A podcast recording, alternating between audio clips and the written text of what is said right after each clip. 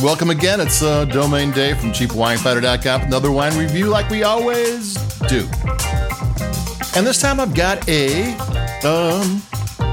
Trader Joe's Grand Reserve Napa Valley Pinot Noir 2020. I was talking to the wine guy at my local Trader Joe's, and he was saying how they used to only do these Grand Reserve wines November, December.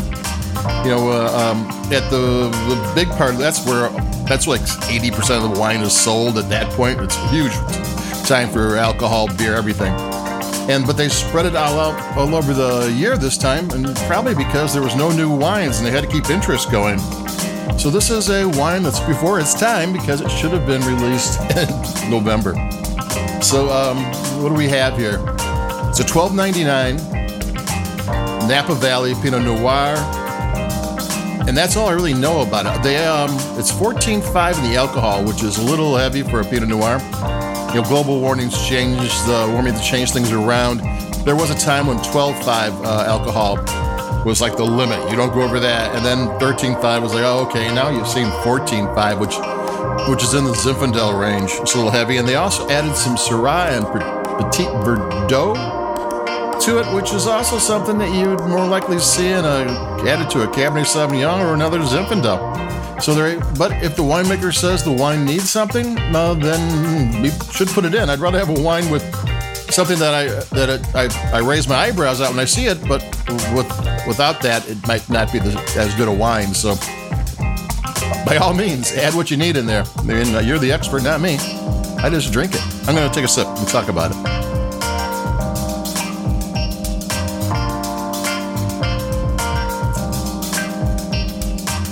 You know, Napa Valley is mostly known for, you know, Chardonnay, Cabernet Sauvignon, Merlot, that type of thing. But lower towards the San Pablo Bay, where it's still cooler and there's still tributaries coming off and what have you, it is Pinot Noir area. But they just say Napa Valley. Carneros is the AVA closest, and that's half in Sonoma and half in Napa, but they don't really say Carneros on the label. There have been other Carneros Pinot Noirs for the Grand Reserve wines, but no. And I don't know if it's some Carneros and then maybe some, I think what's north of that, Rutherford. I mean, there's a few areas that do Pinot Noir very well. This more southern areas, and actually they do it really well. Typical Napa Pinot Noir is going to start at $35 and go up, though there are a couple of $15 to $16 ones.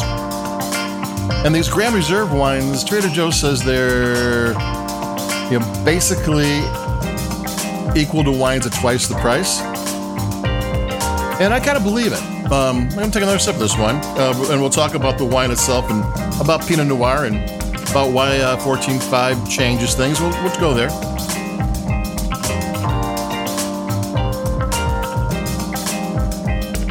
This is not classic Pinot Noir. I mean, classic, really good Pinot Noir, maybe the Sonoma Coast, maybe Santa Barbara, up in Willamette Valley in Oregon. It's almost ethereal when it's done right. The tastes are just feathery. You kind of taste one and it goes away, another one comes, and every sip is different taste, and, you know, that's my favorite kind. But this is way more crowd pleasing. It's really nice and rounded on the palate. It's got easy to identify flavors. I mean, nothing too crazy. Sometimes you get tar and crushed autumn leaves in the other one, and, you know, that's all, you know, it's things you go, I don't think I like that, but once you taste it, you do.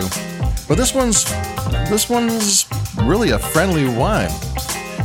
It's in the newer style. Meiomi wines changed everything. The guy who started Meiomi sold it for $330 million. You know, so that's how successful it is. And this is in that vein, but not as much. There's still a little classic in there. And I actually, the last time I had a Meiomi wine, I had a new one where they changed their sourcing. I like this one much better. The other one a little bit too sweet for me, and this one's not. This is still dry, and it's still rounded and friendly and easy to drink. And it's, you know, it's not what I would go for a Pinot Noir necessarily, but it's a really good red wine. And that's just me because I prefer the other style. But I would drink this again. $12.99. It's limited, so if you're thinking about getting it, get it while you can.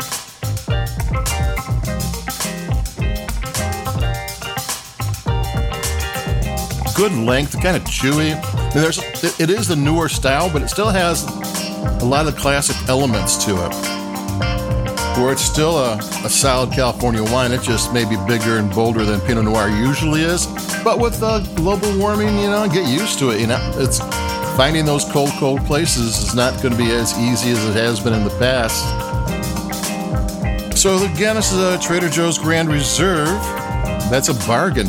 I mean, they are some of the best. There's Grand Reserve, Platinum Reserve,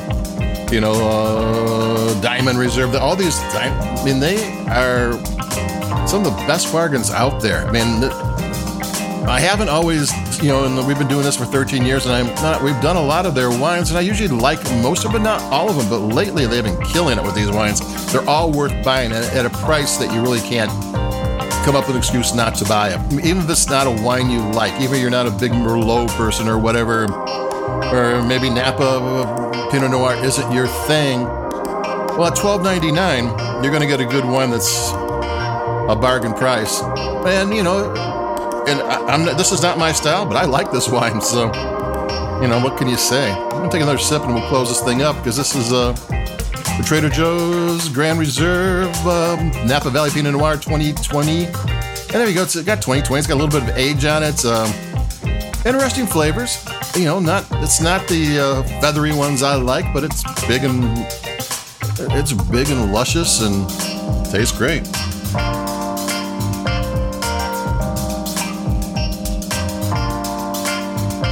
Yeah, it's my third. This is a wine that will go down easy. It's just so soft and smooth, and it's got the cherry flavors.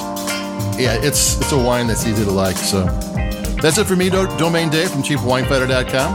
This is another one of our podcasts. If you like us on wherever place you listen to us. And adios. Keep it cheap. Stay safe. Stay healthy. And I'll be talking to everybody pretty soon. A couple days. Bye bye.